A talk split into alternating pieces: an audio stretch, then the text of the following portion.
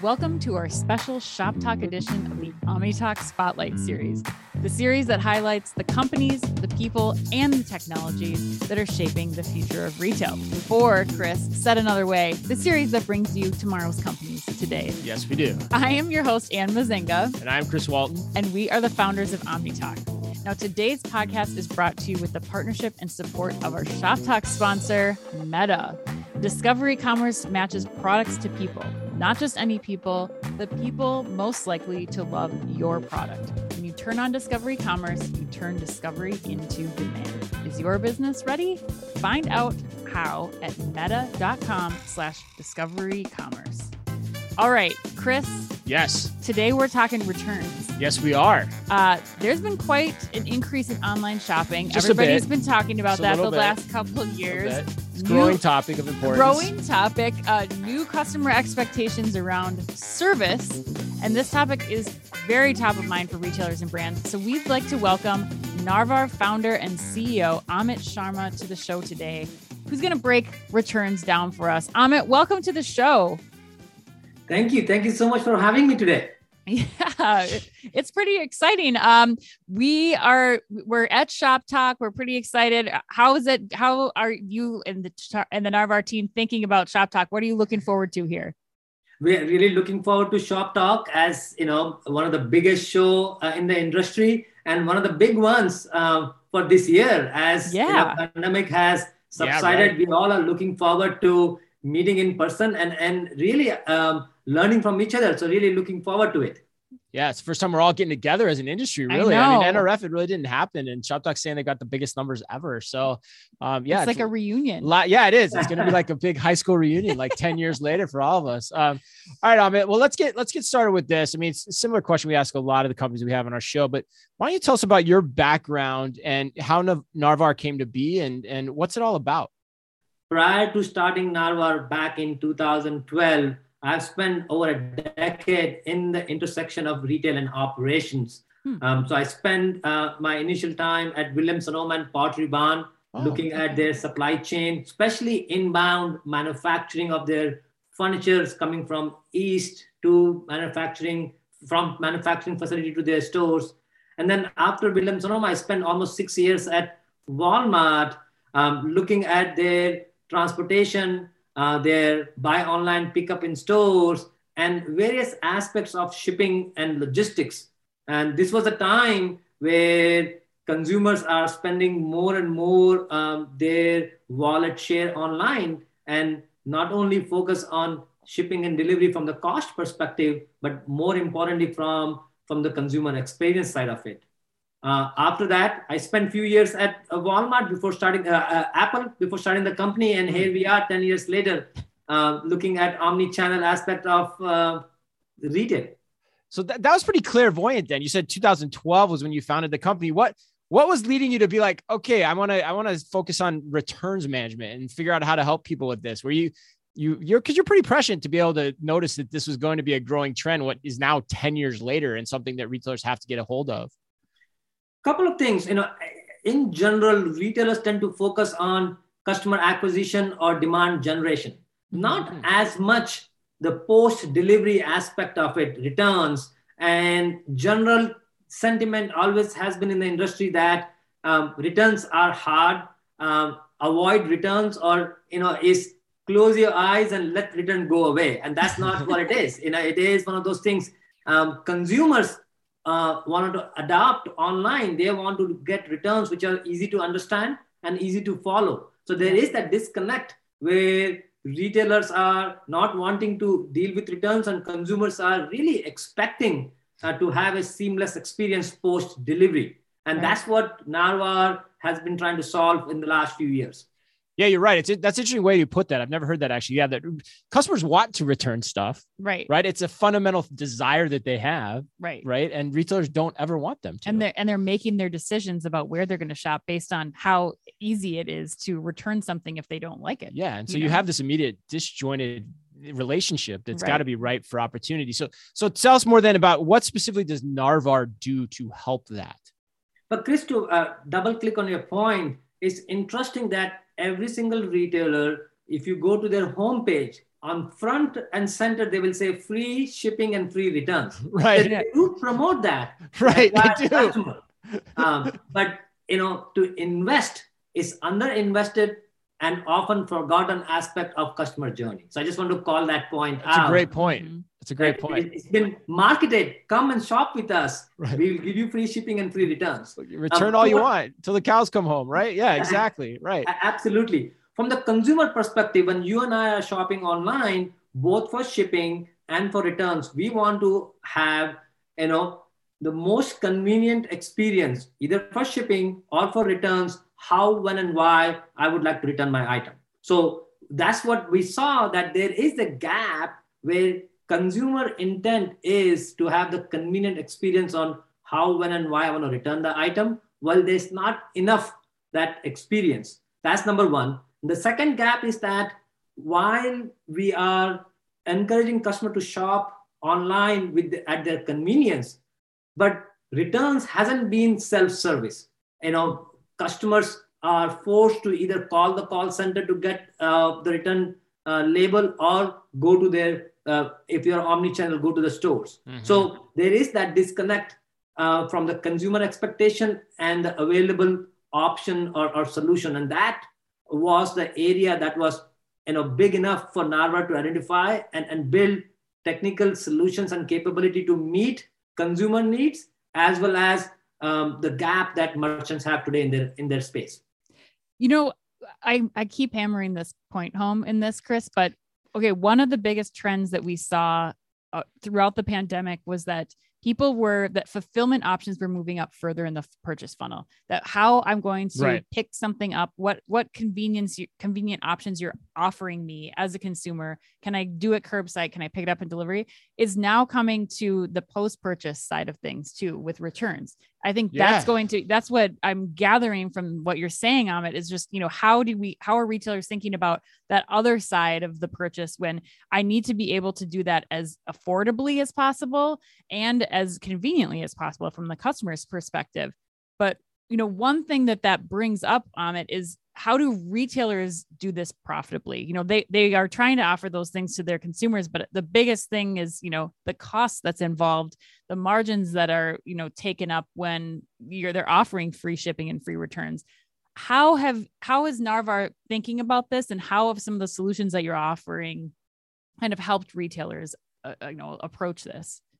There are ways of doing it pragmatically um, in one side meeting the consumer needs as well as doing it profitably and, and efficiently and couple of case in points um, if you look at company like warby parker look at Mhm. company like stitch fix their whole business model is 100% of returns for stitch, stitch fix case the Right. business will not exist if they don't have returns coming back and there are plenty of these companies um, including Rent the Runway and others, where they have figured out their model. Now, question is, how do we do uh, you know profitably as well as building a more personalized experience? And that's where we see what is happening in the market. That yes, there may be instances that you may want to charge for returns, but if you are a most loyal customer and a highest LTV customer, then you may want to give them a longer return window period or you want to make returns free or you want to give them value add services such as hey we'll schedule a pickup and come to your home and pick it up so you have to design a program um, which is in the past only restricted on the merchandise side of it loyalty programs and points you have to think about the customer experience end to end and make it a way that it is beneficial for consumer as well as for your p&l So that's your specialty, right? Because you guys are a SaaS provider, right? That specializes in what you're talking about, designing the right customer returns experience with retailers, part and parcel. Um, so talk about what, what goes into doing that. Yes, absolutely. So yeah, we are a SaaS tech company, uh, and and uh, the way we think about product, and especially on the return space, is a you know three layers of it of the layered cake. First is the consumer experience, as we were just talking about. How do we give those choice or options for consumer to returns their goods, how, when, and where they want it? So that's the consumer experience layer. Second is you build that intelligence layer, like what is more efficient from the SKU profitability side of it? How big is that item? Hey, is that a Right. final sale item or that item can be returned? Is it a um, drop ship or a marketplace item is a Right. own inventory. There's an entire infrastructure of intelligence has, has to be built to support those use cases. And last but not least, you have to build the supply chain aspect of it or the logistics aspect of it. Do I want customer to come to my store? Great. If not, can I have a, a, a national carrier who can actually print a label or can I dispatch a courier to come and pick it up, which is the Mhm. final mm, uh, aspect of it, which is the first mile when it comes to returns. Uh, The first business. mile. Oh, that's cool. Yeah, I like that. God, you dropping a lot of knowledge on us. I here, know. Amit. Um, that's great. Okay, go ahead, Ann. So, Amit, how have how have retailers then been incentivizing customers to take that action, to be that first mile, to meet them, to bring returns to stores or or pickup points that you've developed? So I think it's, it's, it's you know, it ha- it's a well orchestrated and well thoughtful story for the most progressive retailers. Hmm. So, you know, if you capture the customer's intent, it starts with the customer intent. If customer's intent is that, hey, I want to actually, I like the brand, I want to exchange it, then you give them the option, hey, we have a store nearby, you can come and you get your instant exchange. If that is something that customer is uh, is interested. If not, we can even do online exchange. We have seen uh, for many brands uh, where 15 to 25 percent of actual products that are supposed to be returning, they're actually exchanging it. So now uh, merchants can see they can retain that GMV by offering online exchanges or bringing them to store. So that's something that you can put in place. If you do want um, uh, to offer other options and customer wants to return, then the question is that how do I do it efficiently and how I do it profitably? So in, a, in today's world where there is a constraint in supply chain, what we are hearing from the merchants that inventory is in short supply. So what merchants are actually now have a broader aperture. They're not looking at manufacturers and suppliers to get inventory. They're looking at your closet, they're looking at my closet and say, how do I get returns faster? So that there's an opportunity cost today for not selling it. So that paradigm Huh. shift happened just last couple of years That's because there's not inventory in the market. So Right. now, okay, if customer decided to return the item and there's no store nearby, what are the other efficient ways I can bring that inventory back quicker and faster and, and actually not lose that sales opportunity? So there are different ways that you Hmm. can design and orchestrate the return strategy. So that's interesting too, because what if I extrapolate that, what you're saying is the, the retailers that have gotten behind e-commerce and gotten behind the principle of returns and how important they are to this whole operation probably have a leg up right now under the supply chain conditions that we currently find ourselves in as an industry, which is a point that I have never Right. thought about before. I mean, we talk about the advanced omnichannel capabilities like curbside pickup, drive up, things like that, but the return side of this is not only being a better customer experience, but also actually being able to replenish your inventory when you don't have inventory Right. is a really interesting point In the same season, perhaps. yeah right? As quickly as possible. So look uh, i mean you you guys also recently you you announced you had an announcement pretty pretty big in the media. I remember seeing it about how you've gotten into home pickup service. Uh, can you tell us a little bit about that and how that plays into what you've been talking about? Yeah, absolutely. I mean, if you if you look at consumer behavior, I see um, know at my own household with my teenager daughter, she is willing to spend eight dollars on um, delivery for getting a six dollar burrito, and, Right. and that's what they're Right. looking for as a convenience. So if you're buying something online, you would like to have a convenient returns experience as well. So subset of customers are actually looking for that convenient experience, and they're even willing to pay for it. Um, so that's another way you can balance out. It doesn't have to be free if it is a premium experience, similar to same day delivery or next day delivery. Merchants are charging for those premium services. You can offer um, a same day pickup or next day pickup and charge for it potentially. You meet the consumer need and you also may do it profitably.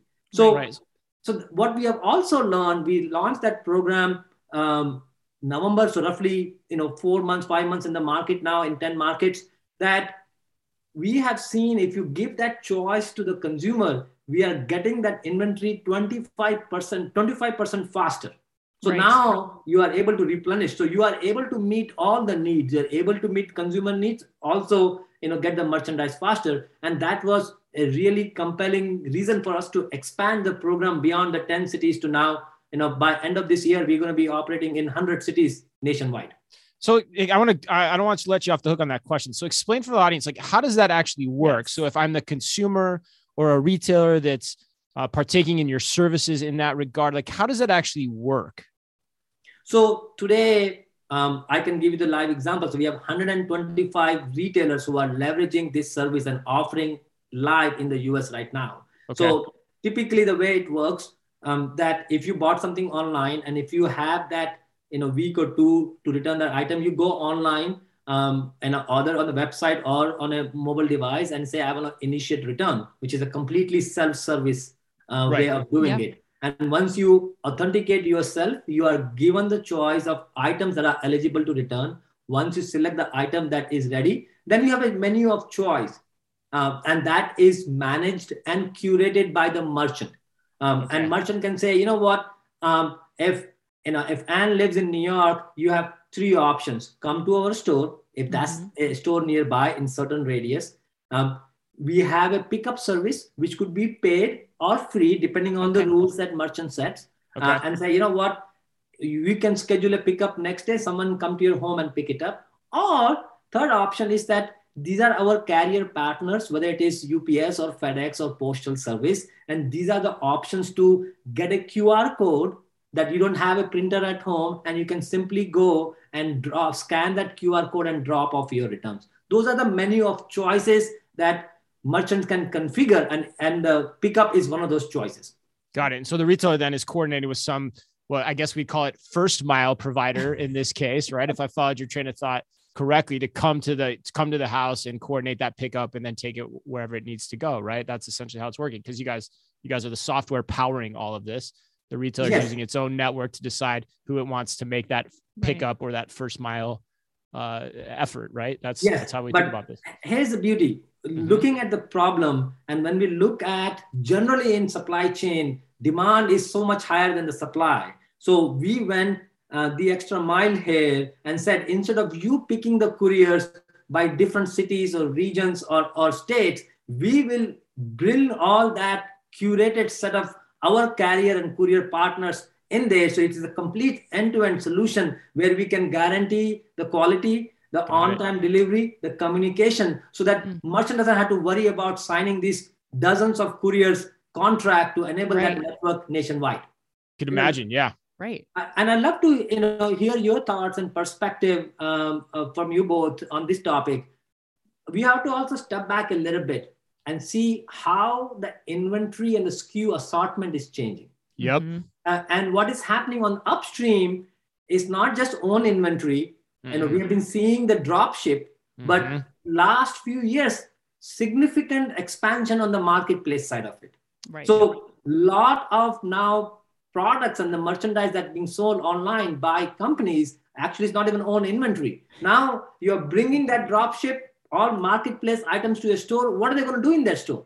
Yeah. Plus, now the lines are six people deep where and you may be interested in buying i'm in front of you trying to return three items which is yeah. marketplace and dropship right. and store associate cannot manage that level of complexities that we are expecting them to do so so what we are seeing a trend now merchants are looking for a, a much more scalable and again uh, a self-service option of returns. Yeah, 100%. In fact, we talked about this on our podcast. I think it was two weeks ago. Mm-hmm. And, and I can see your experience from Williams Sonoma and Walmart coming into yes. the discussion here on it for sure, because because you're right. I mean, like the the omni-channel breadth of what these retailers are carrying now is so large, whether it's marketplace or dropship, that when those things come back to the store, the, the, the store employees have nowhere to put that right. those many of those goods. My favorite story is when I was a store manager at Target. I think I've told you this beforehand. One time I had somebody come back with a mattress, right. you know, at the time, and like they're standing there. We one we couldn't even process it because it was an online item at the time, which I'm sure has been fixed. But like, where do you think we'll put that in the store? Like right. a big queen size mattress, like a big box spring mattress, like you just didn't have anywhere to do that. And right. so your point, your point's exactly right. That's an exaggerated one too. I know given the scope of what we're talking, but it's dead right in terms of you can see absolutely there'd be a need for this because it's just an operational headache if, if the retailers don't figure it out. I want to just pick your brain in the last two minutes of this interview.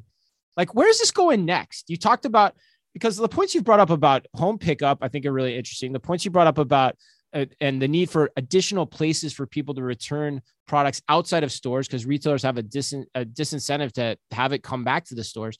Where does it go next as you start talking three to five years out? What are you thinking about that we're not, as much as you're willing to share? Yeah, I mean, absolutely. You know, it goes back to really understanding the customer journey and uh, customer of the future, and and really designing um, those touch points that really personalize those experiences for customers. You know, they're looking for convenience, they're looking for instant gratification, and where I see returns going is that much more sophisticated and, and personalized. If if I look at the current return state, state of the returns, it's fairly zirconian. Hmm. Uh, and uh, it goes like this. You know, I have X number of days where potentially free, I can do something with returns. After that, good luck. You right. cannot do it. You're out of policy. You want to pay or you want to not pay. We can't support you. That's the today's policy. 30 day, either free or paid returns. That's what I can do. After that, nothing, which says that the customer journey literally stops after X number of days you purchase. And where we see it, you got to extend that customer touch point and design that returns as the you know a step before your repeat purchase. And that's what we see a critical aspect of returns playing a role in having that continuous loop of uh, omni-channel. Mm-hmm. That's fascinating. There's so many angles there. guy we're gonna have to have you back on at some point. That was yeah, the marketing handles change, the yeah, like even if you can't, everything with that. Even if you can't do anything with that product, which they can't in most places anyway, like you still are getting somebody back into the store or re-engaging with the brand again. And maybe they, you know, that product's worth ten dollars at that point in time. It's still ten dollars that they could put toward a new purchase that is much lower than the typical customer acquisition cost once they've left you. Yeah, I've been saying for 10, 15 years, uh, uh, returns are not a problem. They're an opportunity for all of retail if, if you harness this the right way. So, Amit, it's been so great to have you on the show today. This is only the start of the conversation. I'm sure a lot of the listeners are going to want to continue this. Uh, if people want to get in touch with you to learn more about Narvar, what's the best way for them to do that, especially while they're here at Shop Talk?